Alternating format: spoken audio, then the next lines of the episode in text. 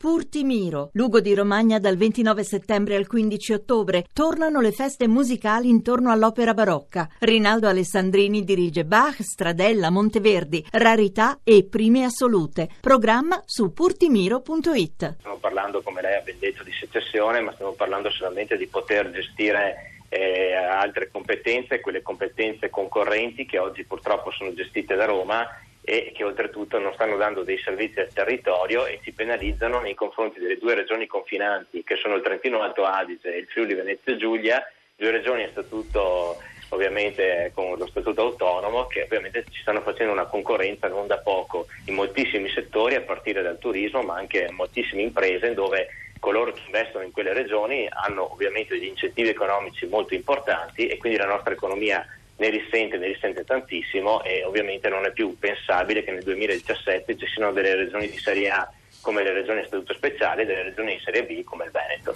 Quindi una, un, penso sarà un voto veramente importante perché con questo si darà una svolta non solamente al Veneto ma anche all'intero paese. Guardi, leggo i testi dei due quesiti, mi corregga se sbaglio. Ai Veneti verrà chiesto il 22 ottobre, vuoi che alla Regione del Veneto siano attribuite ulteriori forme e condizioni particolari di autonomia, il testum invece del referendum consultivo lombardo. Volete voi che la Regione Lombardia nel quadro dell'unità nazionale intraprenda le iniziative istituzionali necessarie per richiedere allo Stato l'attribuzione di ulteriori forme e condizioni particolari di autonomia con le relative risorse ai sensi sensi e per gli effetti di cui l'articolo 116 terzo comma della Costituzione, titolo quinto dicevo.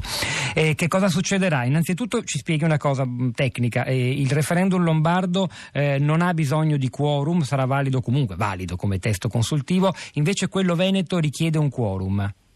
Quello Veneto richiede un quorum, sarà ovviamente un'elezione ecco, ovviamente, come tutte le altre, quindi con i presidenti di seggio, con gli scrutatori, con le schede e quant'altro, ovviamente è un'elezione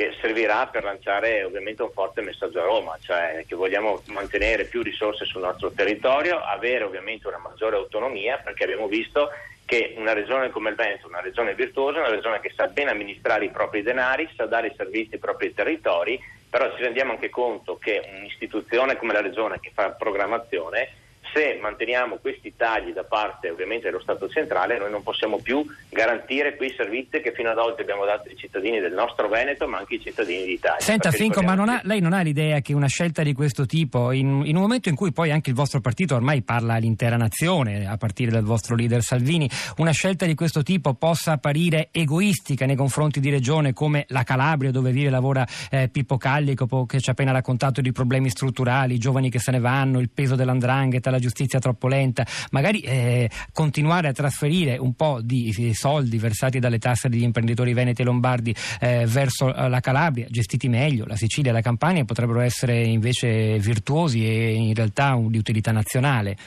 Non ha paura di, che si ritorni a pensare ai veneti e lombardi egoisti? No, assolutamente, non, non voglio che questo referendum sia visto come una battaglia del nord contro il sud del Veneto contro la Sicilia e la Calabria. Diciamo che qui il problema principale è la classe politica, c'è chi sa fare politica e amministrare bene i propri enti e chi invece non sa fare politica e non sa amministrare. Punto secondo, ci troviamo purtroppo di fronte ancora ad una crisi economica importante e oggi non lasciare maggiori risorse in una regione come il Veneto, che è una regione fortemente diciamo, industrializzata ma anche forte dal punto di vista economico, porterà i prossimi anni a dover tagliare i servizi, quindi a non garantire nemmeno più quella quantità di denaro e di risorse che oggi noi destiniamo al sud. Quindi noi siamo favorevoli ovviamente a continuare ad aiutare quelle regioni che per una serie di motivi non hanno le nostre potenzialità, però bisogna fare molta attenzione perché di questo passo noi non, noi non riusciremo nemmeno più a garantire quei servizi minimi ai nostri cittadini. Noi dal 2011 al 2017 lo Stato ci ha tagliato un miliardo di euro di trasferimenti